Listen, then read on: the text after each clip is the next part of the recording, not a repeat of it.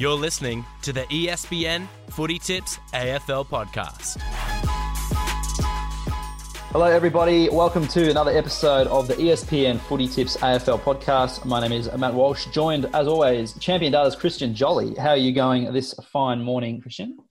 Yeah, good. Thanks. Uh, looking forward to sort of a two-day break before uh, what is it? Footy Fest number two starts again. Footy Fest 2.0 on again. Yes, Jake Michaels, are you ready for another few weeks of uh, non-stop wall-to-wall footy? a bit disappointed. There's no game on tonight. Actually, I'm uh, nothing to do. no, it'll be good. Having watched Collingwood North Melbourne last night, I can guarantee you there's nothing I'd want to be doing more than not watching football. Niall Seewang for the next couple of nights until Thursday afternoon. How are you going? It wasn't the best game. Uh, it's um, four points that Collingwood desperately needed. needed. but no, mm. not for the uh, neutrals. I, I uh, struggled to sit through that last night. Yes, well, uh, funnily enough, guys, September is just the one week away, but it's not the September we're used to. Instead of looking at the finals matchups ahead of a pre finals bye, we're instead looking at the run home because there's still hope for teams as low as 13th on the ladder. I've done a bit of number crunching. Um, so we're going to have to have a look at that. As always, there's plenty to discuss. But before we do get into the nitty gritty, something that caught your attention from the weekend that might otherwise have been missed. Who would like to offer up their thoughts first? Jake, I'm going to pinpoint you. Well, I was gonna I was gonna stick the boots into Taylor Walker because he had an absolutely shocking 200th game. Um, three touches. He's been shocking form the last few weeks. Actually, I think he's I think he's kicked one goal from his last four games and just yeah, not playing well. So I said I was going to stick to boots in. I think I just did. You just did. But but no, I I, I think I have a new favourite player. Um, and it's the, my love for this player has been developing over the last few weeks, and he, he's obviously a, a known player but I think he's taken his game to extraordinary levels this year, and it's Taylor Adams. Uh, watching him last night, some of the I don't, know if you guys saw, but some of these handballs like out of congestion, like 20 meter handballs just to hit someone out, hit someone up in space. He and, and, and you know people talk about toughness too much in football, and I think I, I get annoyed when people say, "Oh, he's tough, he's hard as nails." It's like, well, kind of all should be if you're playing football, but I mean, he throws himself at everything. I, I think he is he's in All Australian contention, absolutely, um, and probably leading Collingwood's best and fairest this year. I, I, think. Do you think he's benefited from having players like Adam Treloar, Scott Pendlebury, Steele Sidebottom out of the team for well, weeks at time? Because he's... I don't know if he's benefited from it, but it's certainly made uh, it's sort of forced him to, to step up uh, even further. Because I think if you'd asked, you know, most people at the start of the year, you know, name name Collingwood's three best midfielders. I don't think anyone would have put Taylor Adams in there, but uh, he's he's so versatile now and what he can do. He's winning the ball on the outside, and obviously we know what he does on the inside. He's a tackling machine. Uh, he's using the ball better than he perhaps has in the past, and uh, you know he complements the class of Pendlebury and Sidebottom uh, really well. So look, you know, Collingwood obviously struggling at the moment, and, and we know Sidebottom will come back. Uh, we know Treloar will come back, and with Adams playing in the form he's in, and Pendlebury going to get a few more weeks, uh, uh they're gonna they're still going to have a really dominant midfield. It's just a it's just a, and that's without De Goey. I mean, De Goey might come back and pinch hit in the midfield a little bit as well. So. I wouldn't write them off just yet, but yeah, I think it's the forward line struggles where where you know that might let Collingwood down a bit. Well, we are going to talk about the Pies and a few other teams who are still in the hunt for uh, those last couple of spots in the eight a little bit later on. Christian, something from the weekend of footy that caught your eye? Um, well, mine's a little bit uh, obscure, but uh, GWS's new recruit, Jake Riccardi, from the weekend. Um, again, mature age recruit from the VFL, but probably won my favourite medal uh, to look at in football, which is the Fothergill Round Medal. Okay. Best of the 22 player in the VFL, which uh, I think of the last 14 winners have all been drafted to the AFL and have all had uh, pretty instant impacts in the AFL. Um, it just sort of got me a little bit down that yeah we haven't got a VFL season this year. There will be no Fothergill, which is always again one of the the awards that I actually sit there and wait for that probably no one else in the world does to uh, hear who wins that. Uh, always look them up. I think um, previous winners, yeah, it goes all the way back to I think Shane Valenti was one of the first for Melbourne, and when Melbourne was struggling, I think he came in and almost was top three in their BNF in his first year, and it's carried on from there. But yeah, just another sort of success story from um, a mature ager from the VFL. And Jake Riccardi yeah, had kicked two goals, had six shots, I think, in the end. Um, and just another forward that GWS are adding to that forward line if they could only uh, get the ball down there a little bit more. Yes, major restructuring as well announced by the AFL uh, for all of its sort of second tier competitions, which we probably won't get into on this podcast, but uh, stuff to know for next year for sure. Niall Seewang, uh, something less obscure than that, perhaps from you? I did like that. He did look good, Riccardi. um, and uh, I've got a real soft spot for the mature age recruits. I've also got a soft spot for um, eccentric uh, coaches. A huge Malcolm Blight fan back in the day, and Luke Beveridge on the weekend. I just love Malcolm the way Blight getting another mention on the podcast. two weeks running. after you said that his his big on. kick after the siren was a was a forty five meter chip pass. Yeah, um, I, I avoided social media all week because I was. Uh, you, you, actually, you know what? You actually got a little bit of support. Did I? A little bit of support because a lot of people tend to agree that we romanticize moments from the past a little bit more than we should compared to contemporary moments. So there you go. You got a little bit of support on that one. Good deal. Niall, sorry. Um, sorry to uh, to get off the Malcolm Blight discussion, but I love I love Luke Beveridge. He looks like a gambler, and it's sometimes to his um, downfall that the gambles don't work. But a half time at the Melbourne game, the doggies were down by a goal. It was a pretty close game, and he threw um, Josh Bruce, who hadn't really got a touch. He threw him into the ruck. He put um, Tim English down forward, which seems like a crazy idea. They had um, they had Dunkley supporting in the ruck. Like he, he's throwing some crazy moves out there, and it and it really worked for the doggies. And it wasn't like that they were you know five goals down at half time and had to make some moves to try and hope for the best. He did it while the game was pretty much on an even keel. And I just love the, the way that he just throws the magnets around um, doesn't always work, but yeah, it, it's interesting to watch. It really is. Well, it shows he's being proactive, and I think there's a yeah. lot of coaches that could learn a bit from that because, without naming any names, there are a few coaches that sort of just try and let things run and play out, and, and they don't. They're they're either afraid or they they want to just persist with a certain style of play when they're getting beaten. So. Uh, yeah. yeah. I agree. I, I I really admire the way he the way he coaches, and he does. He he has always been like that, even going back to their premiership year. He wasn't afraid to to mix them around. In their premiership year, I mean, they just had a plethora of mid forwards. So it was a newish position, probably 2011, 12. We brought it in of guys that, you know, went into centre bounces for, you know, maybe 40, 50% of centre bounces, spent the rest of the time up forward. Um, but yeah, the Doggies in 2016, I think they had probably two genuine midfielders that didn't spend at least 30, 40% of their time forward. So they just rotated them all the way through. They've settled down a bit um, recently. Uh, but yeah, he's exactly that was one of their keys to their premiership was just that rotating through the midfield. Seems like he's got plans B, C, and D in that lovely luscious hair of his. Uh, something that caught my eye. I don't know if you were watching too closely the off-field stuff from uh, Friday and Saturday night up in Darwin. But Channel 7 had Gavin Wanganeen on the coverage. And I don't know about you guys, but the bloke looks like he's still about 27 years old. I was staggered, and I did a bit of reading, and I should have known this, but Jake, you would know this. But he won the Brownlow Medal in 1993, I believe. Um, did. And I was born in 1993. He looks my age. well, you, when... you are a grizzled old man, though, aren't you, Matt? Oh, I'm getting there when I switched it on, I didn't realize. Uh, obviously, he's not a regular as part of the commentary team. I, and, and he was he was on the screen. I didn't know who it was. Like I couldn't work out who who he was for a minute. I agree. I I think he looks very good for his age. How old would he be? In his forties? At least like forty-five. It'd have to be at least forty-five. Yeah, he's doing he's doing something right.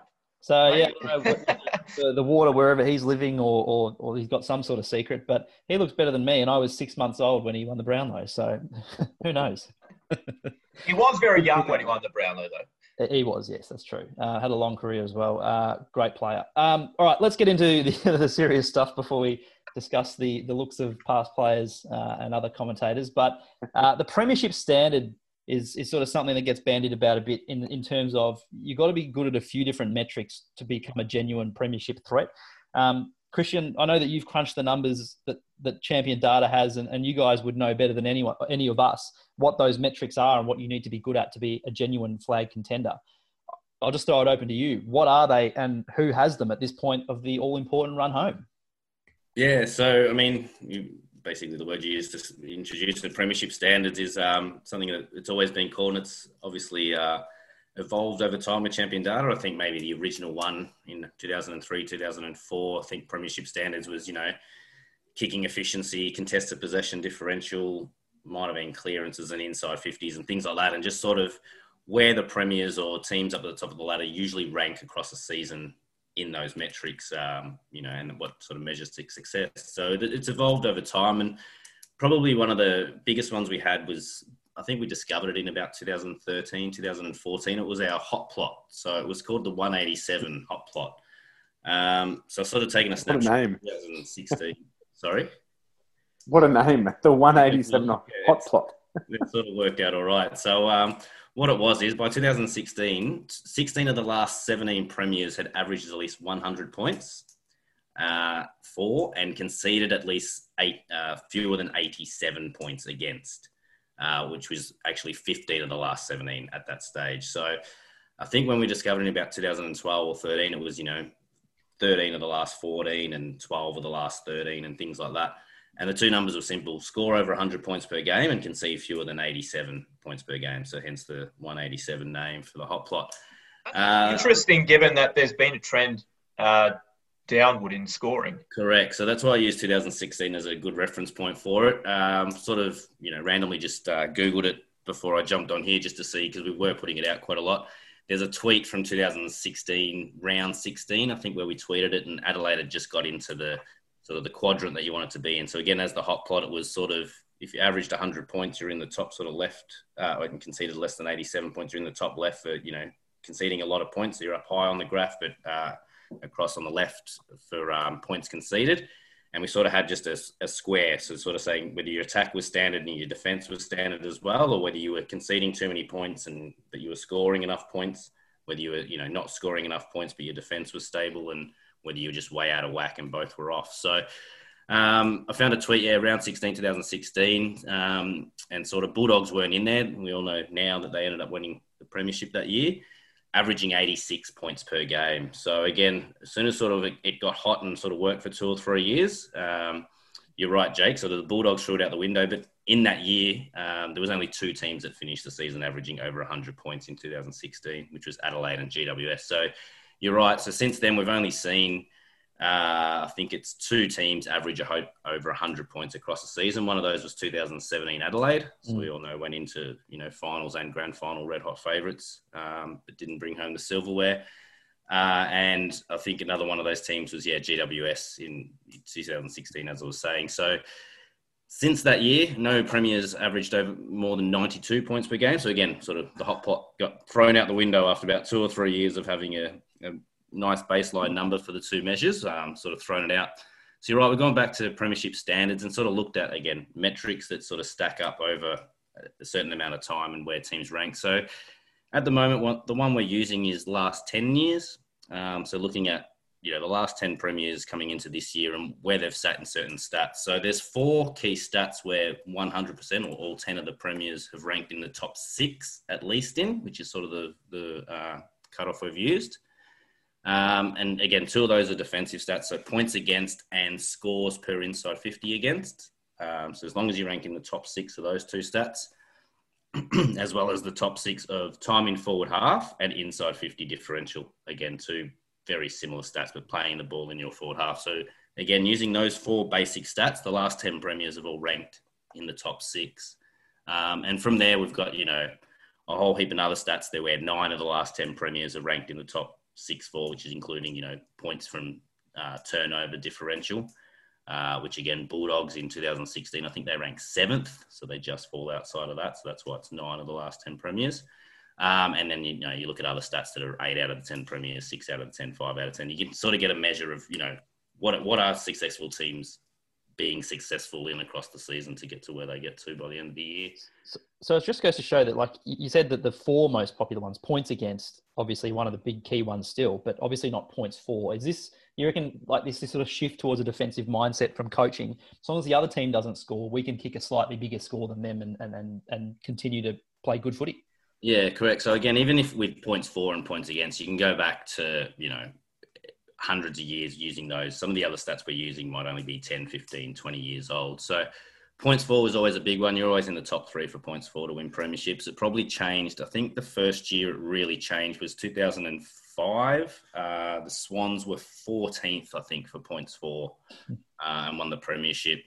Uh, the next year, West Coast was fifth in 2006. So again, they weren't quite top two and three, which we'd seen for you know almost 100 years before. You know, I haven't checked all the numbers, but they would have clearly been in the top three a lot of the time. So a uh, little switch then um, in terms of scoring wasn't too important. Um, I think the Bulldogs were outside. They, they were 12th in 2016 for points for. But again, when you go to points against, top four, nearly all the premiers are top four for points against. So when you just stack up those two measures, um, again, it's the old adage: defense wins games over offense, um, and it's sort of you know stacked up that way for the sort of since 2001 onwards. If you sort of want to look at you know modern day footy as such, um, yeah, all the way from um, I think Essendon in 2000 were you know the best scoring team and the best defensively.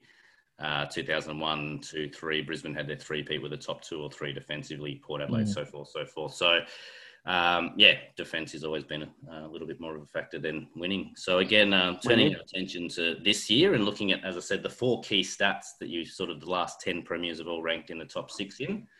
So, we sort of start at points against, so points conceded per game. Uh, Geelong's number one in that this year, Collingwood second, Fremantle third, Port Adelaide fourth, Richmond and West Coast round out the top six. So again, the one that sort of stands out there, Freo. Um, great effort from Freo. Yeah. Um, mm. We were talking about uh, Luke Ryan a couple of weeks ago, I think, uh, and so many, so many injuries in their defence. Man, he is standing up big time.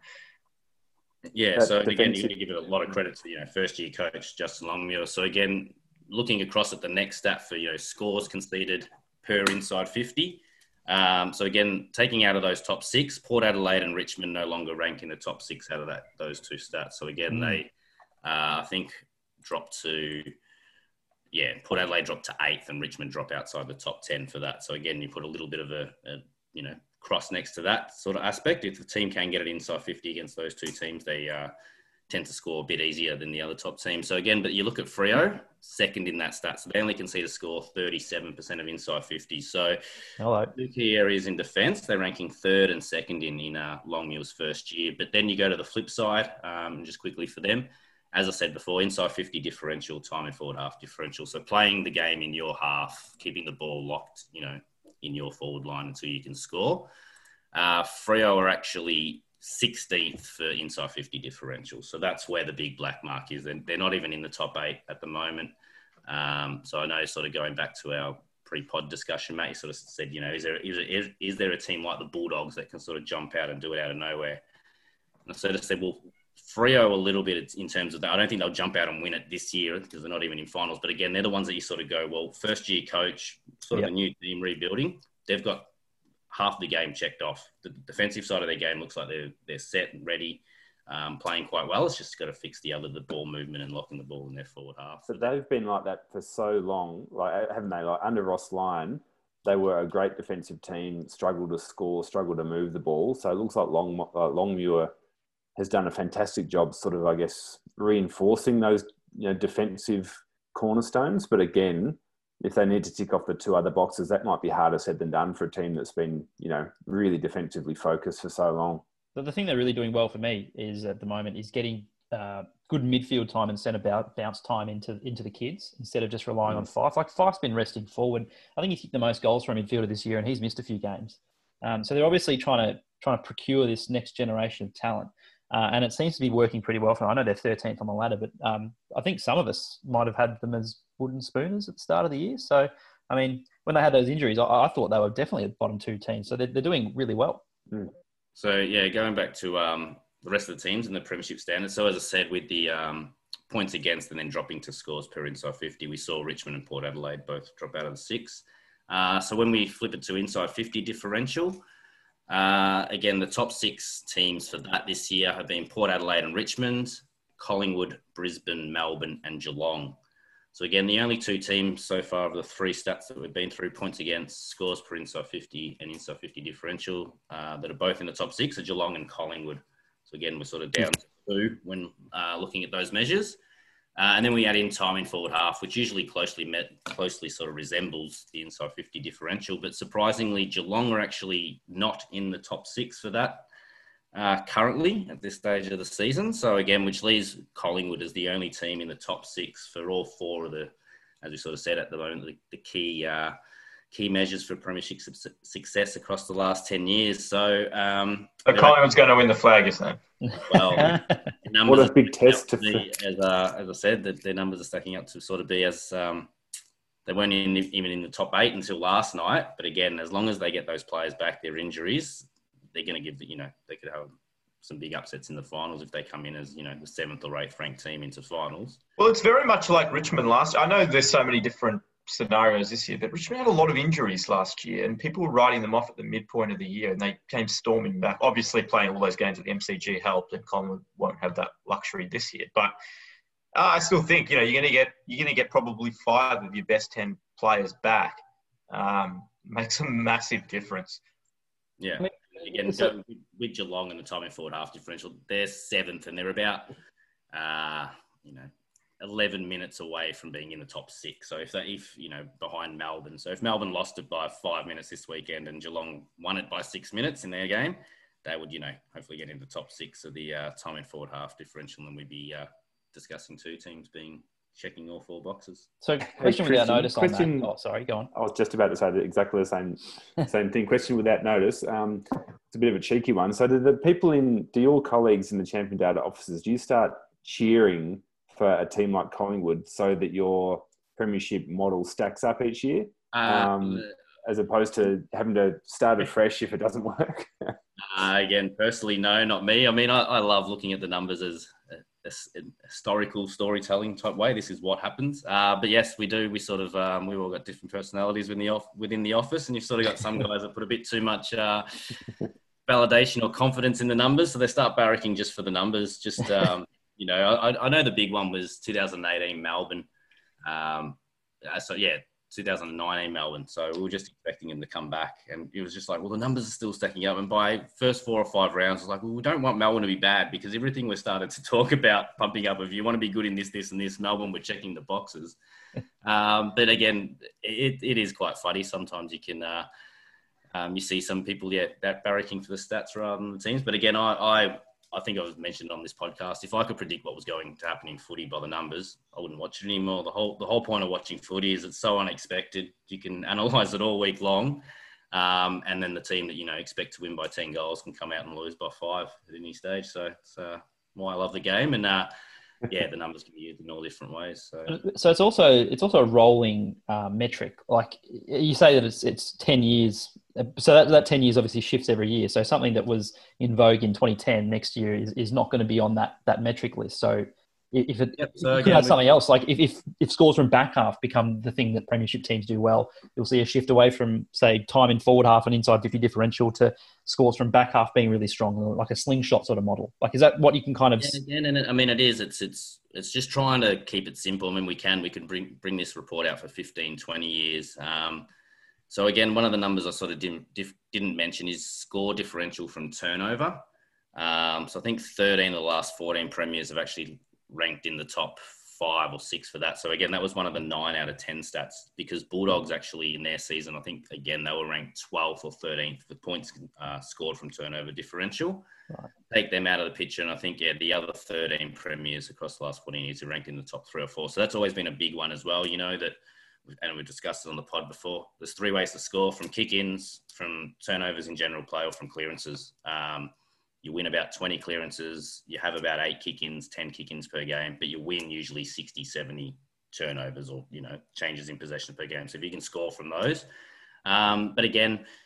Again, like I don't have the numbers, but probably extending, extending it to 15, 20 years, you'd see very similar numbers. Um, time in forward half, we didn't have a great measure for before 2005, 2004, just because we weren't measuring as many things to sort of record where the ball exactly was.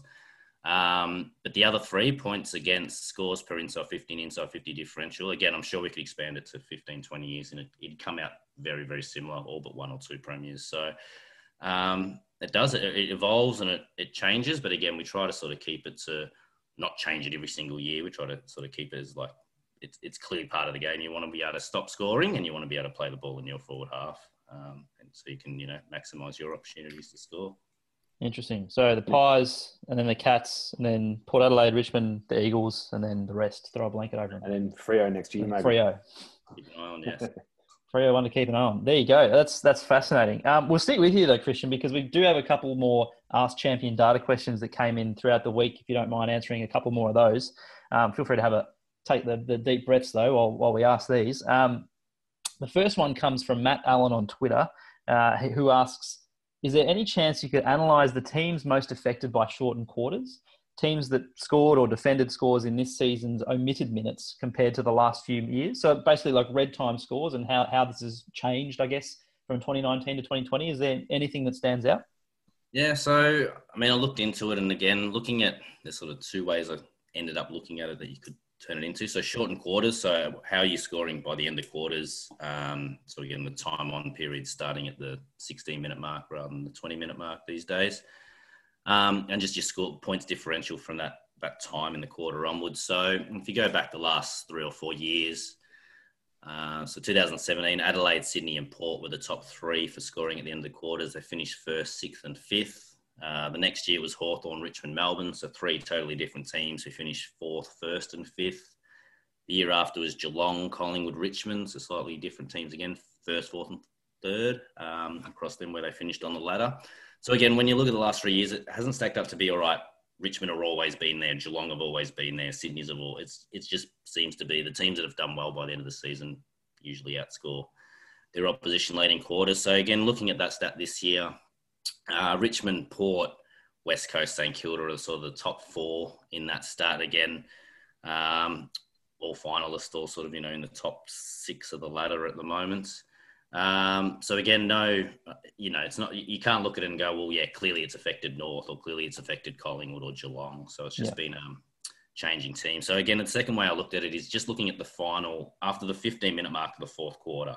So again, yes, you can talk about shortened quarters, but does it really matter in the in the 21st minute mark of the second quarter? Players shouldn't be feeling any difference. Yes, it's you know they've they've only played 40 minutes instead of being the 15 minute mark of the second quarter. It's now the 22 minute mark but you wouldn't expect much difference in terms of fatigue at that stage. So again, but just looking at shortened games, what happens after, you know, in the last 15, 10 minutes of games.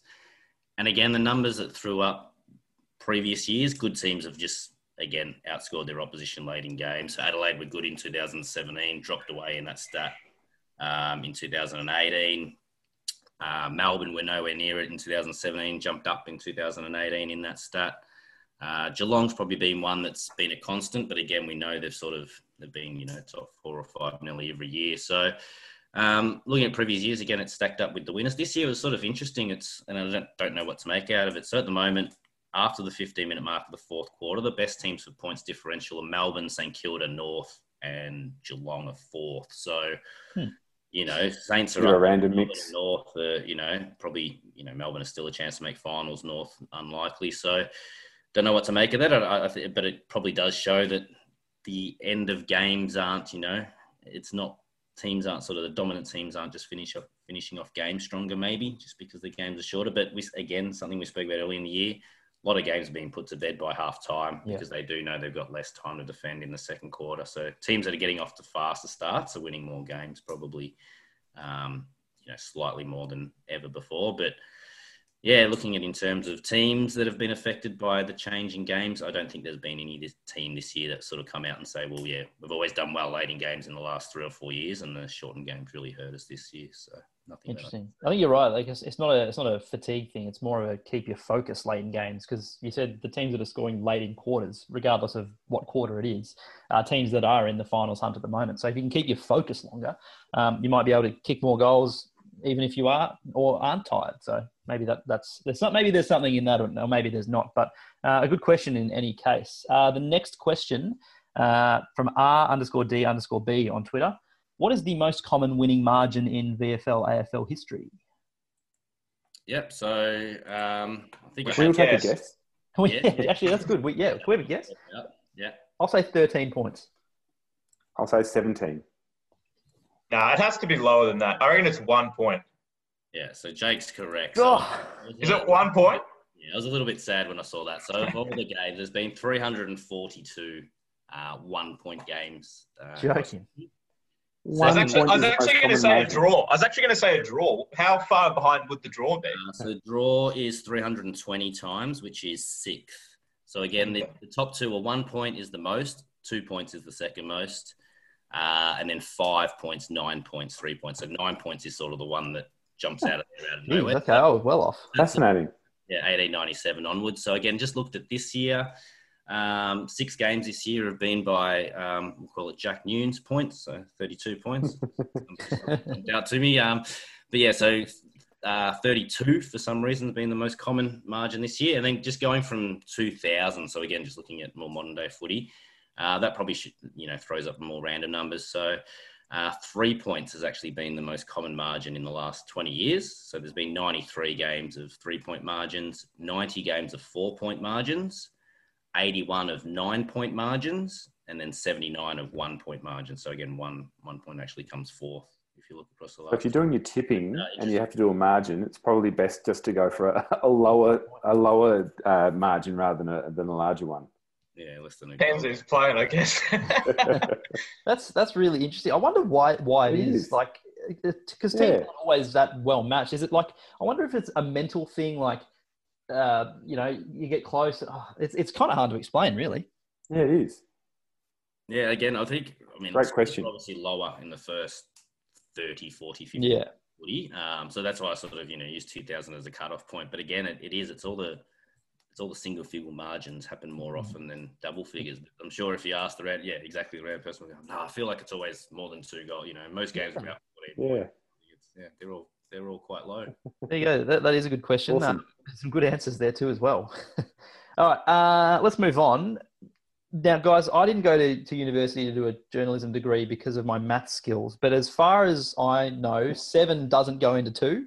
Uh, and it seems like we've got two final spots left, seventh and eighth. Um, you could possibly extend it to sixth, but uh, we'll just, for the, for the points of this exercise, we'll go with two, two places, seventh and eighth. Um, and there seem to be seven or up to seven teams vying for those positions because we've got the Pies and the Dogs in the seventh and eighth, and then the D's, the Blues, the Giants, the, uh, the Bombers, and the Dockers uh, all seem to still be in finals contention. I mean, we, we might argue the, the, the Dockers and the, and the Dons a bit later, but it seems like there are still a few teams in contention. So I want to go through the list um, and discuss with you guys what we think the pros and cons or make a case for and against uh, the contenders at this time of the year. Uh, we might start with the Pies. Niall, we saw it last night. They, they weren't overly convincing, but they got the job done. And we've just heard from Christian that they've got the metrics in place to be uh, a good team comes finals time.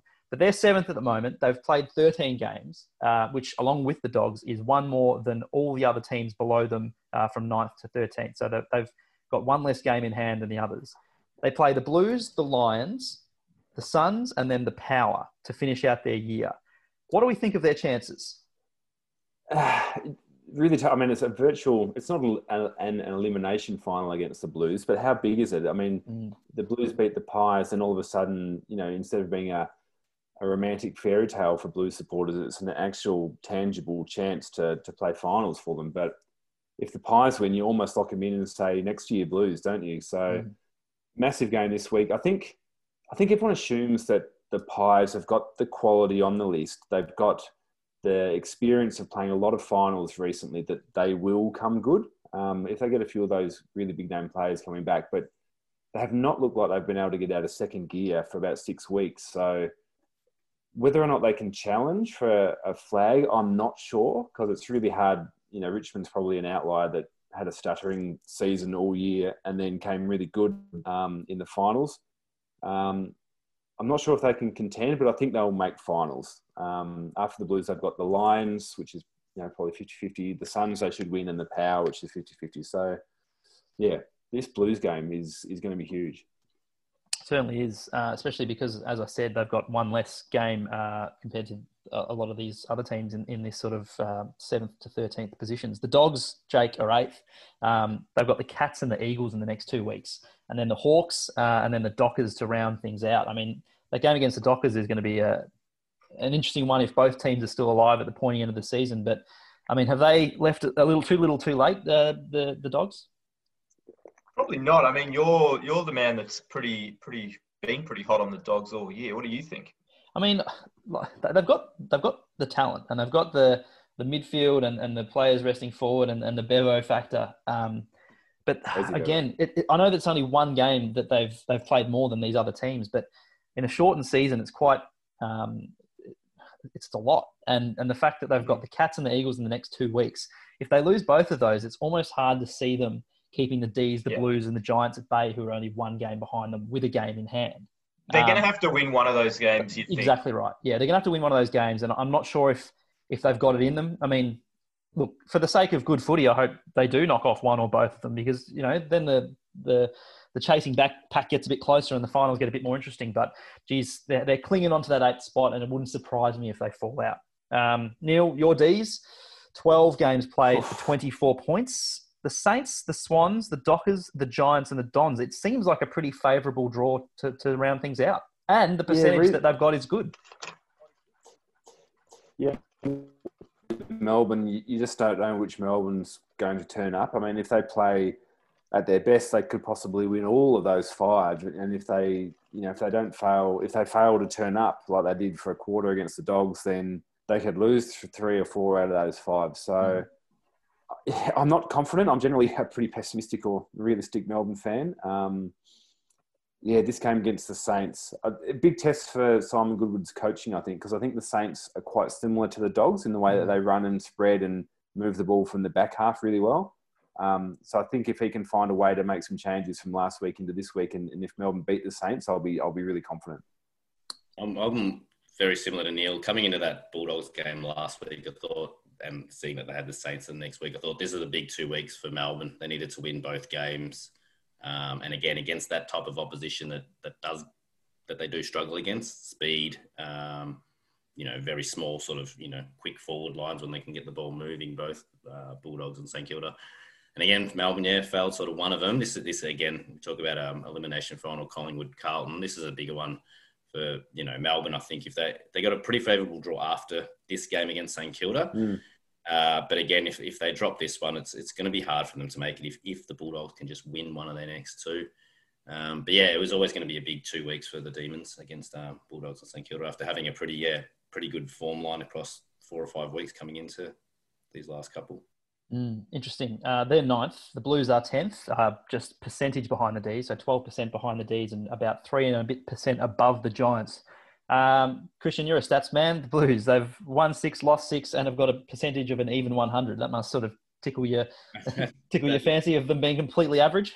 um, e- exactly. It sums up it sums up Carlton probably perfectly. And you look at some of their games, they've probably for 30, 40 minutes dominated, um, or you know, if not dominated, just you know, kept the ball in their forward line and grinded away and put on the scoreboard. But then there's been a you know nearly every game where there's been 30 minutes of the complete opposite, where they've just been opened up. Just watched the game against Hawthorn. That was pretty much sums that up all up. Correct, and uh, I think yeah, Melbourne earlier in the season, St Kilda. I mean, there's been a few where, um, yeah, by the end of the game, it all balances out though for Carlton. They usually, you know, they're they're within ten points um, most of their margins. So again, I don't, I, I, I think the destiny's a little bit out of their hands. I know they've got an extra game than you know the Pies and the Dogs, as we said, who are the two that are currently sitting in the eight.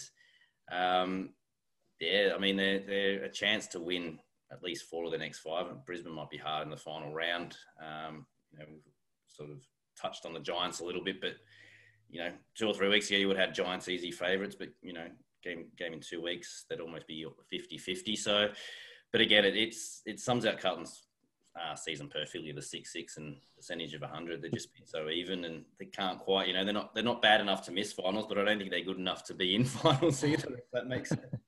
Oh, we, we, we could look back, at it, and I think we might have said it at the time on the podcast, but we could look back to the Newnes kick. Um, and that really was the, the catalyst for them making finals because you know, that extra four points is going to go a long way in a shortened season, particularly when you look at how compressed that middle portion of the ladder is. So that kick has basically given Carlton a shot at making finals. And as you say, it's not the hardest hardest run home. No, absolutely not. It's um, you know, they win this week against the Pies, which I think they might even start favourites because I think still side bottom goes home. They might not be favourites, but they'll be close. Um, you know, they win that, and, and suddenly destiny might be in their hands, um, and that's something that I think you probably prefer as a footy club going into into a run home is, Yeah. is knowing that, that you can make an impact and, and make your club make finals instead of having to rely on other teams to lose. Um, the Giants, as I said, three percent behind, but their run home's also uh, well, we would think favourable. The Dockers, the Blues, the Crows, the D's, and the Saints. There's, there's not a there's not a game there where you think, oh, they're going to get 100% lose. There, there, there's not a game there that you think, no, there, there's no chance in that. Um, but if the Giants that have turned up the last few weeks and, and failed to score in the first half basically turn up, well, maybe they won't make it. Where do we think uh, that they are going to be, Niall? It's so hard, isn't it? I mean, I'm not sure if I'm alone in assuming that they'll click at one point, but maybe that's just, um, I guess, the the effect of looking at their list and, and looking at their grand final position from last year and just assuming that they'll, you know, they'll be right and it will click at one point. But you say that there's a lot of winnable games there. There's a lot of losable games there too. Yeah, depends which flip of the coin, side of the coin you want to look at, isn't it? The, the fascinating thing is there's a lot of games between these six or seven clubs in the next five weeks. Um, so yeah, a, a, lot of the the finals chances are in these clubs' hands, and they just need to to win the games they need to win.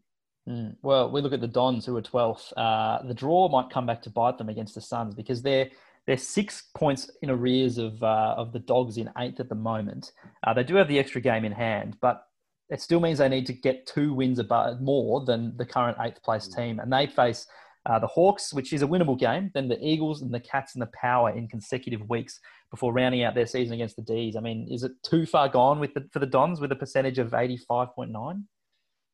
Yeah, the Don, the the Bombers aren't making finals. Simple as that. Those Anyone? three games in a row, Eagles, Cats, Power. They, I can't see them winning any of them. Yep, fair enough. But then uh, below them, one spot below them is the Dockers uh, on 20 points. So still only two wins behind the Dogs, uh, but they don't have that, that draw in between. Um, but they play the Giants, the Tigers, the D's, the Roos, and the Dogs. And again, some winnable games there, some losable games there. But are they without a shot at 13th on the ladder, Jake? Uh, look, I, I, I, kind of tend to agree with what Christian was saying before. I mean, they're obviously checking a lot of boxes. They're playing good football, and they're. I think we tend to get carried away with teams that are performing a lot better than expectation. I know I I had the Dockers finishing bottom two this year. Uh, may have even had them finishing bottom. I can't remember, but yeah. So when they're up to 13th or wherever they are at the moment, and they're sort of within you know a shot of playing finals, you you tend to um, get carried away a little bit. So I, I don't think they're going to make it, but uh, you know, one one game will turn it. And again, we go back to the, the Newton's kick. You know, had they had had he not kicked that, then hmm. yeah, maybe they do make it. So I, I think they'll miss out, but but certainly not by much. I'll, I'll yeah, well, sorry. Going to be um, they, you know, they're going to be big disruptors. I don't think they'll make it at all. But you look at who they've got. They got the Giants, who really need to win. Uh, as you said, can't score. Coming up is what we said. You know, the team that's built themselves on defence this year. Uh, Richmond, uh, Melbourne, trying to you know claw into the eight and the Dogs in the final round. It's sort of probably one team outside the eight you don't want to come up against might be Freo at the moment, just because of what they're doing defensively and how they're set up. Um, so yeah, I, I, don't think they make it, but they have a lot to say in who does make it in terms of can they pinch one or two and just sort of you know um, could they finish Melbourne season in three weeks' time, or could the Dogs be trying to beat them in the final round to get into finals and Freo keep them to 20 points or something and just frustrate the hell out of them. Who knows? But I think, yeah, Dockers games will be interesting to watch from uh, here on out because they've got some um, competition that really needs to win um, against Freo to keep themselves alive. For sure. Uh, a final word from all of you. Jake, the two teams that uh, make up seventh and eighth at the end of the year, who are they? Well, I'm going to go a little bit further. I'm going to say St Kilda don't make it. Ooh. So uh, I'm going to pick three teams that'll slot in there. I think Collingwood will stay in the eight. Uh, I think Melbourne will make it, and I'm going to stick with the Giants. I think the Giants will make it too. Interesting. Yes, we didn't touch on St Kilda, but they are they've got a tough run home as well. Uh, so we shouldn't discount them. But I mean, yeah, surely surely they make finals after years and years of uh, of waiting to do so. Uh, Niall. Uh, I'm going to be uh, really boring here, and I'm not going to throw you any curveballs. I think the team seventh and eighth will stay seventh and eighth, or at least make finals. I think the Pies will click, or you know they'll get some sort of form back. Um, so they'll play finals, and the Dogs, I think they can beat one of the mm. Cats or Eagles, and then that'll secure them that that final spot. Interesting, Christian. Yeah, I think I'm with Niall as well. Pies and Dogs, um, and probably GWS the most likely to overtake Dogs for me. But yeah, I'm keeping seven and eight as is. Yeah, I, I, yeah the dogs. I mean, they, they had a couple of chances against uh, good opposition in the last month or so and didn't quite get it done. So I'm thinking the pies and the D's. I think the D's just scrape in. They've got a uh, they've got winnable games on that way home, on that run home, and their percentage is is quite good at this stage of the year. So Yeah, the Um, percentage is good, and they've, really they've, they've got um, they've got probably yeah, I think pretty comfortably the best run home um, of Yeah. all the teams in that spot.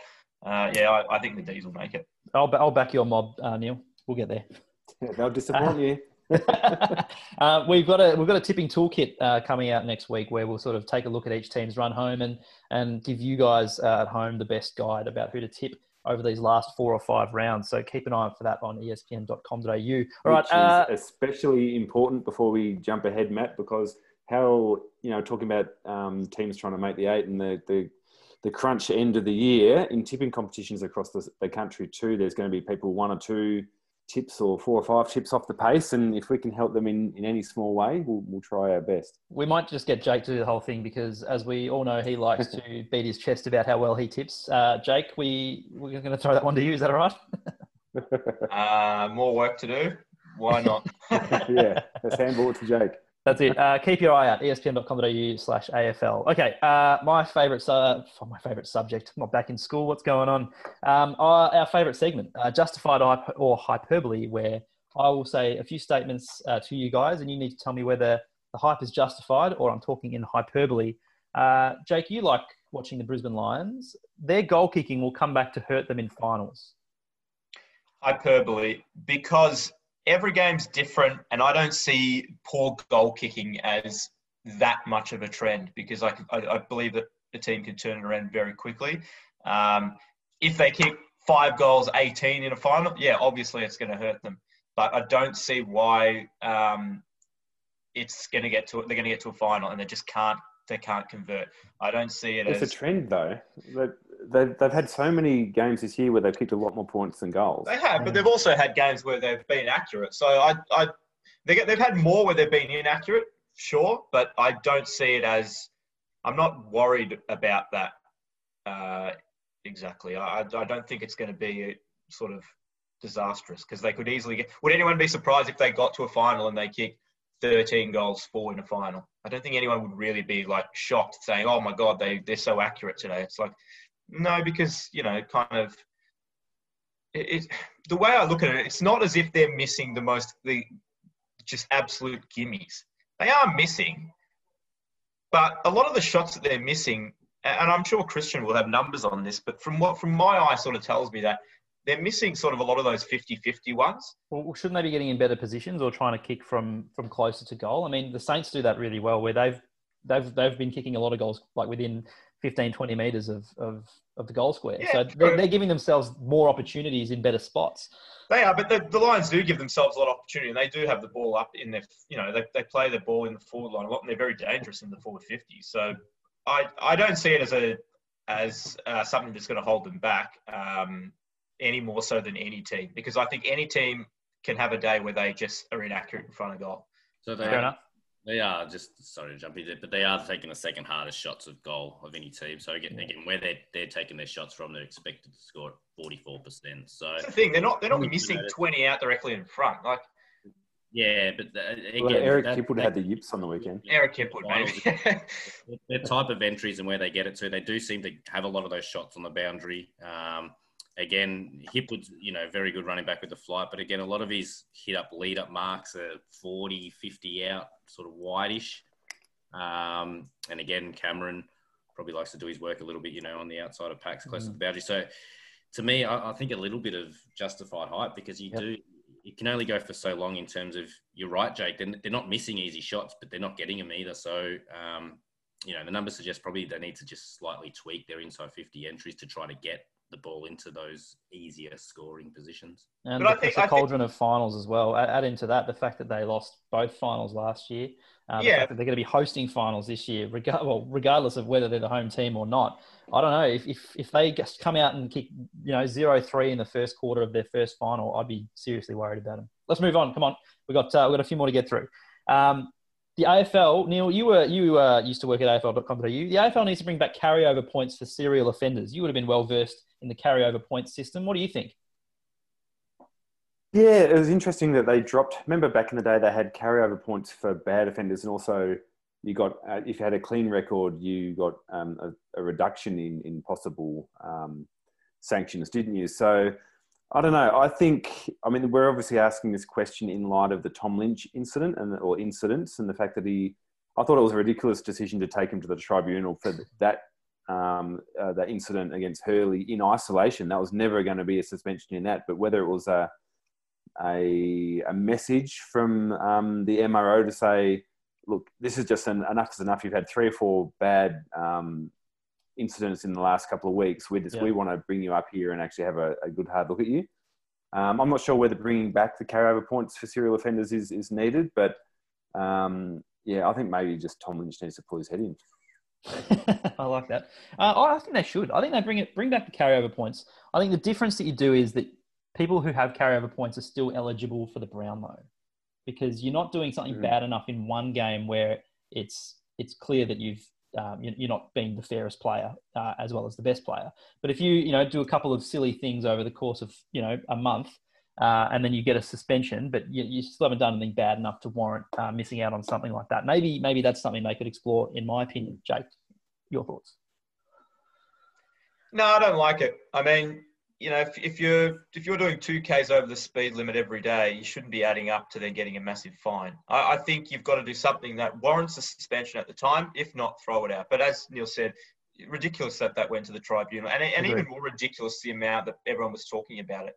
Both, both you know, I'm, I'm just the amount of talk about Tom Lynch, like he's mm-hmm. some sort of villain, it's just been crazy the last the last um, fans fans wanted blood, but they wanted blood for the prior transgressions. I think. Yeah, um, exactly. Yeah, but, and I can understand why. Uh, but Jake, my, my retort to you would be: don't go two k's over the speed limit, mate. Stick to the oh, speed limit, you'll be fine. Put on, put on cruise control. All right, uh, Christian, what did you think of the Dreamtime match? Should it be held in Darwin every year? Is that sorry? It should be held in Darwin every year. Is that hype justified or hyperbole? Um, well, not sitting on the fence, but probably hyperbole for me. Essendon and Richmond, I still would have at the G. Um, but yeah, happy to definitely got to be playing in Darwin. You'd think every every round uh, mm. in uh, Sir Doug Nicholls round um, should have games. You know, if we can get them in Alice Springs and Darwin, but um, yeah, I think rotate the teams there. I don't think you always send Richmond Essendon up. I think there is also the um, you know there's a lot of positiveness having it up in Darwin, but surely there's a lot of positiveness having it down here in front of 80,000, 90,000 people as well. Uh, mm. But yeah, uh, definitely big on having a game in Darwin during this round every year. Niall, the D's have a deal with the Northern Territory. Why haven't they lobbied to have those games played during Sir Doug Nicholls round? I, yeah, well, obviously, I think this year, I think all all the rule books been been thrown out the window a little bit with in terms of who and where and when you'll play.